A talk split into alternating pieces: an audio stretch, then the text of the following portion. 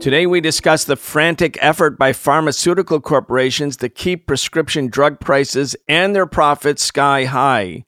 As part of the proposed social spending budget, Congress is considering a measure to negotiate hundreds of billions of dollars of savings on prescriptions covered by Medicare. This would fund major expansions to Medicaid and Medicare services, but right wing Democrats, backed by Big Pharma, are doing everything they can to block it. We need a new system. We need a new society. We need to demand that which may have sounded impossible even a few weeks ago, but is not only realizable, but an imperative necessity.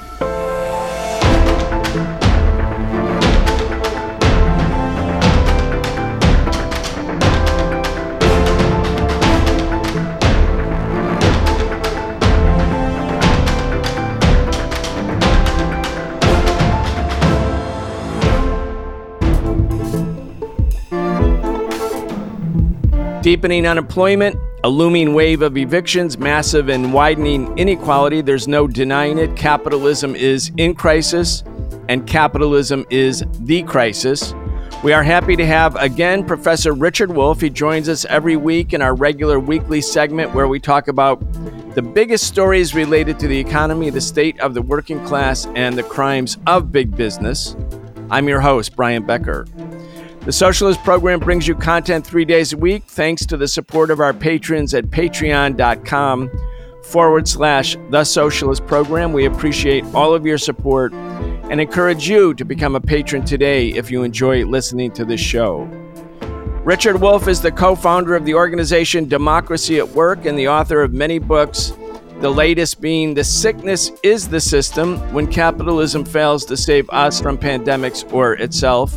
You can check out his work at rdwolff.com, and that's R D W O L F F.com. Professor Wolff, welcome back.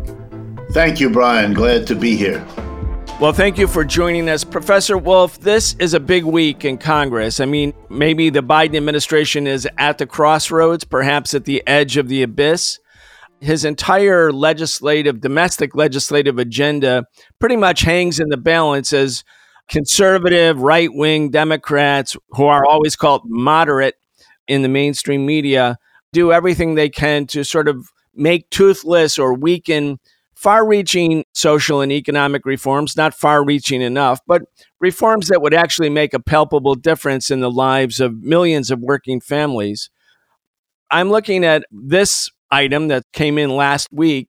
Nine Democrats, that would be enough to tip the balance, including Representative Scott Peters, co authored a letter with nine other conservatives arguing that reduced drug prices would hamper research and development of new medicines in the pharmaceutical industry.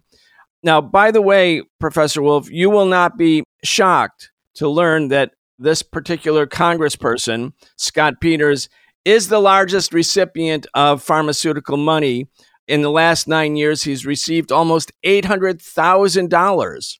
The industry's campaign contributions peaked in 2020 at 89 million, but this year it's already at 170 million. 61% of the money from Big Pharma goes to Democrats, but House Minority Leader Kevin McCarthy, a Republican from California, was the industry's top recipient by a wide margin among House members in 2020. He received almost a half a million dollars in 2020. Poor Nancy Pelosi, Speaker of the House and the leader of the Democrats, she only received $151,000 in 2020. Anyway, the whole prospect of the Biden administration was to help pay for these far reaching economic reforms. You know, that includes Medicaid and Medicare expansion, it also includes making community college free for everyone. All of these were based on taking money from the already very, very wealthy in the form of new taxes, or in the case of pharma, big pharma, saving $600 billion simply by allowing the government to negotiate drug prices in a government funded healthcare plan that would be Medicare and also Medicaid. Anyway, let's talk about, well, let's first of all make a prediction. What's likely to happen? And just help the bigger audience understand what's going on? Well, my guess is most of your audience knows already what's going on. Clever folks have said in the past that the United States has the best government money can buy. And we're watching the buying process. The pharmaceutical companies have an unbelievable deal in this country. They get more money from selling drugs at market prices than they can get in any other country. It is famously well known by those Americans who travel abroad that many of the exact same medicines containing the exact same ingredients are immeasurably cheaper overseas, or for that matter, in Canada and Mexico. People who live near the border regularly go to Canada and Mexico to buy medications, both over the counter and prescription, because they are much cheaper. And one of the reasons they're cheaper, not the only one, but one of the reasons they're cheaper is that those countries force the pharmaceutical companies to make decent prices, to make prices that will give them the profits that they expect normally, but not the outsized profits that they have become used to. It's important for people in America to understand the drug companies operate a monopoly.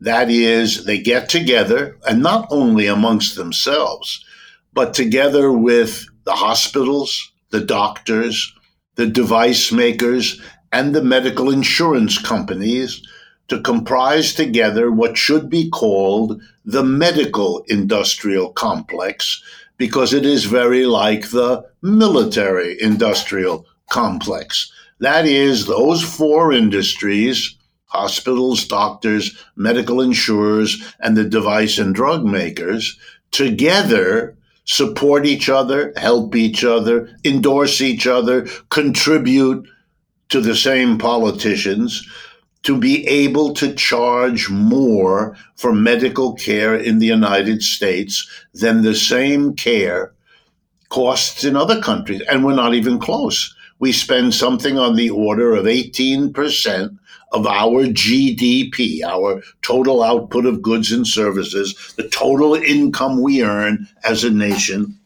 18% goes for medical care. No other country pays that amount of its income for medical care. We are, to be blunt, ripped off regularly by the monopoly operated by the medical industrial complex. And they do that for the same reason that monopolies are always created, because you can make more money if you can control the market than if you can't. And so every business in its at least fantasy life hopes one day to be a big enough fish in whatever stream or pond they sell into as their product. They want to be the only seller. That's strictly what monopoly means, or one of a few sellers that can, and I'll be polite here, coordinate their market strategies. So we really can't find anybody who's willing to offer it cheaper.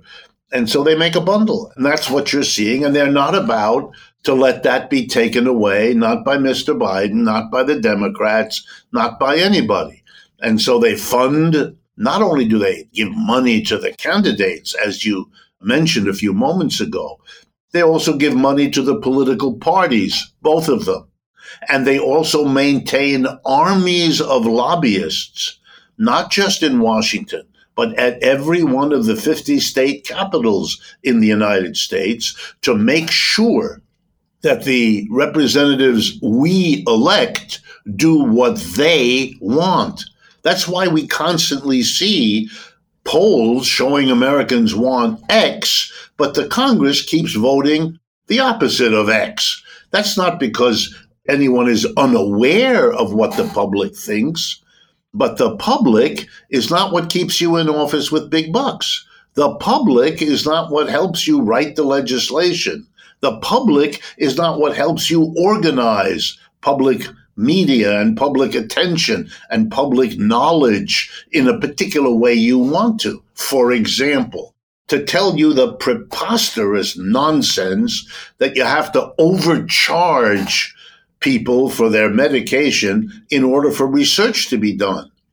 You know, the only proper response to the claims of that congressman who said that is to say if you're going to hold the people of the United States hostage by saying unless you get your rip-off profits, you won't undertake research, the only appropriate answer to that is zap, you're nationalized. We're taking your industry away from you because that's no way to be a healthcare agency. You are not going to hold the public health hostage to making inordinate profits. We're not going to permit you to do that.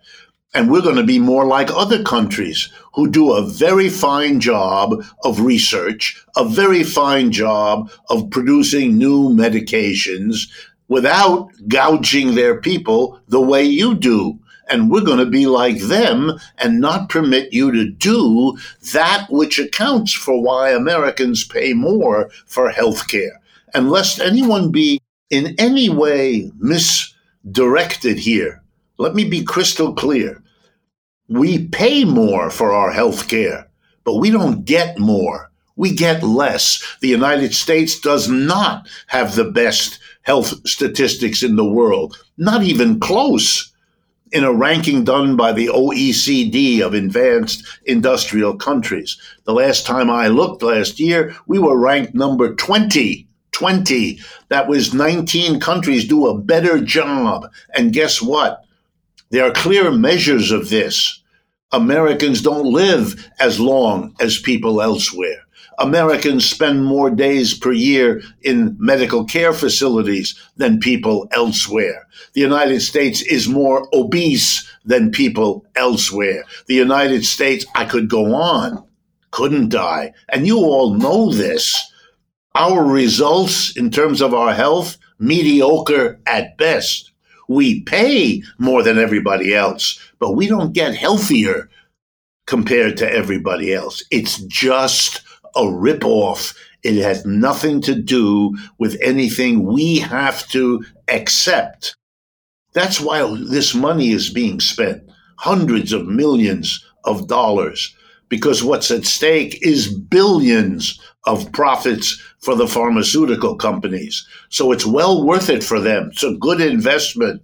Spend millions on the politicians if what you get is extra billions in your profit ledger at the end of the year. And that's what pharmaceuticals have always been about in the United States. Don't be fooled.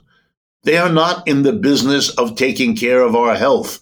Otherwise, they'd be in the forefront of admitting that the health in the United States is mediocre, while what we pay is the most in the world. They should be embarrassed. They should be ashamed of that result. Instead, they hide it. That's why people like me have to tell you all about it. They want you to think that you're paying more than anybody else if even they admit it, because you're getting the research that otherwise they would not do for you. Wow. We don't need a private sector that treats us that way. Be much better to have the government do the research, run the care. They would make mistakes too, for sure. Government is not some kind of magic answer. But when the private sector treats you in the abusive way the pharmaceuticals do, then that's the least that ought to be thrown back at them.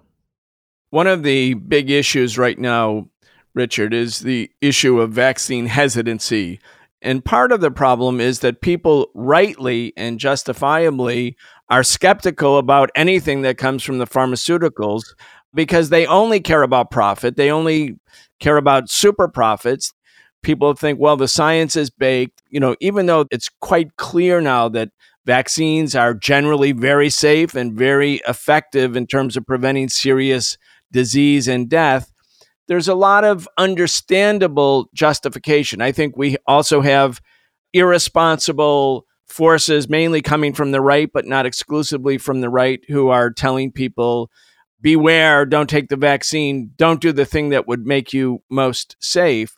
But then when you look at these pharmaceuticals acting like complete robber barons, I'm looking at Politico right now. Pfizer CEO rallies staff to fight Democrats' drug price negotiations.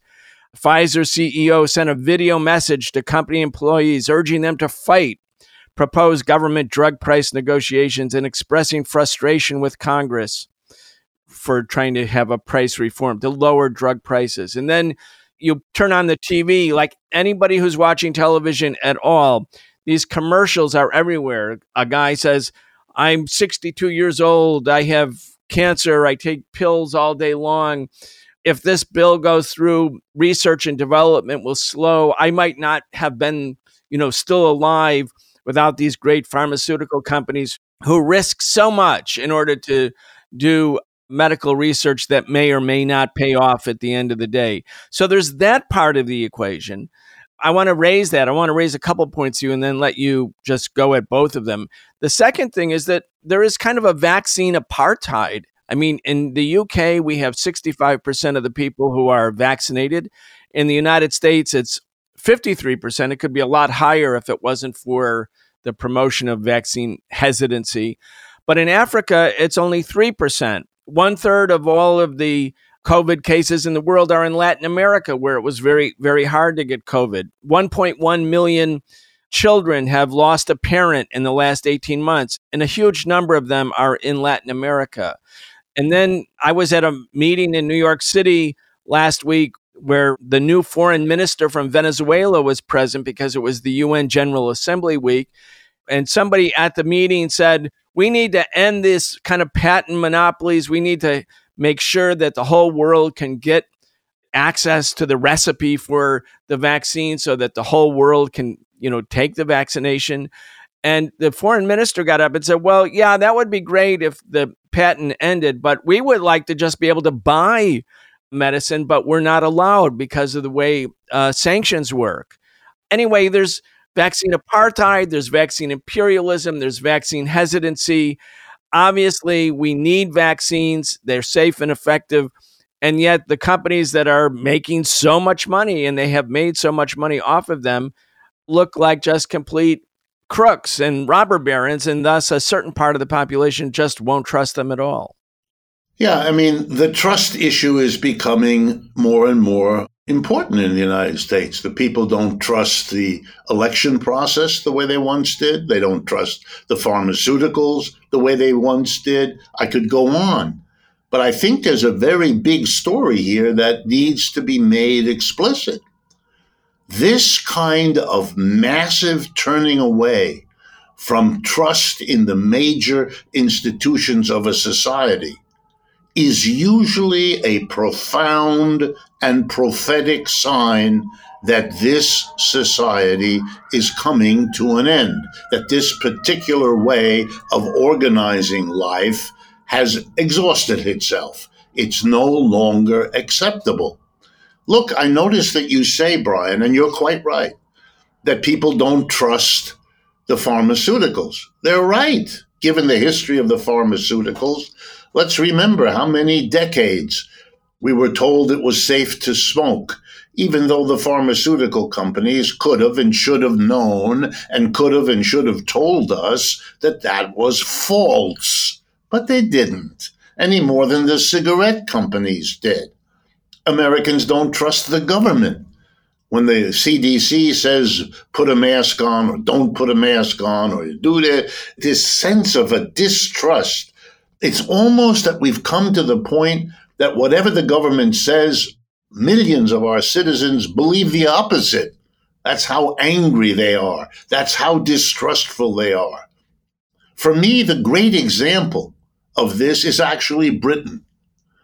After the great crash of 2008 and 9, the austerity imposed by the capitalist class in England on the working class was horrific way worse than what was done in the United States. The British working class really was savage. Its real wages were depressed by 10 to 20%. Real damage to the working class, making them pay for the crash that they had nothing to do with creating. It made the British working class furious, and rightly so, and angry at the politicians, and rightly so, and distrustful of the whole apparatus, and rightly so. So when some demagogue came along, and I'll pick an example. Boris Johnson, the current prime minister, came along and said, I can take advantage. I can make hay out of this distrust. I'll say, you know what the problem is? Not British capitalism, not the way we offload the problems of a capitalist crash onto the working class. Oh, no, no, no, no. You know what the problem is? He says to the angry British. It's the Europeans on the other side of the English Channel the French, the Germans, the Italians, the Spanish, all of that. They're the ones who brought all this terrible thing down on you. That makes as much sense as blaming the neighborhood dog for your marital problems. It's crazy, but you know, if you're upset enough and you're desperate and angry and bitter, then you'll go wherever there's some way to relieve you, someone to blame. So the British working class voted for Brexit, voted to separate from Europe. And guess what? Did it solve their economic problems? Not in the slightest. British workers are in worse shape today than they were last year or five years ago. Brexit has been a disaster. And the parallel is here an angry, justifiably angry working class is told, don't do what the government says. Don't wear a mask. Don't vaccinate. That's self destructive, exactly like the British working class was when it voted for Brexit. Self destructive rather than understanding that your problems are justifiably making you angry but you're way wrong in understanding what the problem is and where you should aim your upset. When Bernie Sanders, to his credit, went around the United States, both in 2016 and 2020, talking about bringing down drug prices, when even Donald Trump understood he had to promise to do it, he had never the intention and certainly never the capability of getting it done. And Mr. Biden picked up what Bernie had pioneered and what Trump had faked. And he said it too. But the reason we don't already have it, the reason why politicians have to promise it, is because the vast amount of the American people, the vast majority, want it and need it but they are represented, and I say that in quotes, by people who have been captured by their donors and are doing what the donors want, not what the majority of the people want. And what we're watching is them doing the same thing again. But Mr. Biden, if he's listening, or his advisors might be, should worry, as I'm sure they do, about what I'm about to say. If you don't deliver, if you don't give people the sense that there actually could be from these Democrats some real relief for their problems, some real help in their lives, their anger and their bitterness will once again create the opportunity for Trump or a look-alike to ride that into the White House in 2024 the way Trump rode it in 2016. I couldn't agree with you more. I think that the Democrats' failure to enact far reaching economic and social reforms, the very reforms that they have proposed, by the world standards, they're very modest. By US standards, they're pretty significant.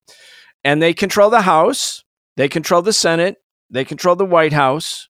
They control all branches of the government, minus the Supreme Court, of course. But, you know, they can do whatever they want.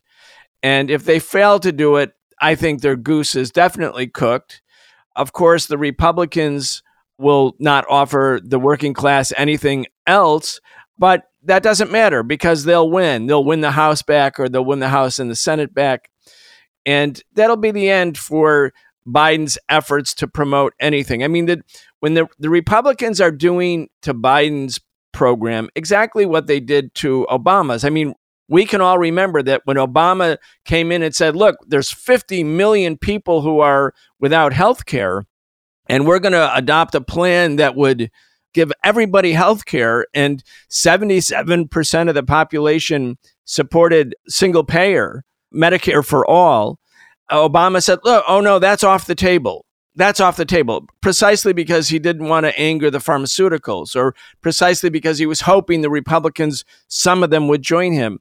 And then the Tea Party came into existence. And for the next two years, Obama's basically Republican health care plan, where he privatized all health care, it did contribute to some advances, certainly, but it was all within the framework of private capital and the private insurance companies dominating all aspects of healthcare. The Tea Party said, well, that's communism and that's socialism. And the Democrats lost the House. So they had the House by a big margin then. They had the Senate by a pretty big margin, and Obama was very popular.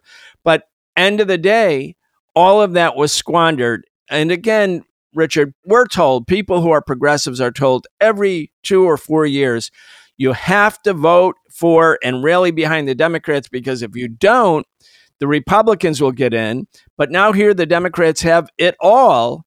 And it's very likely that they will have either nothing or very little. The infrastructure plan, the so called moderate plan, is basically just a big subsidy for corporations, and that's down to 500 billion.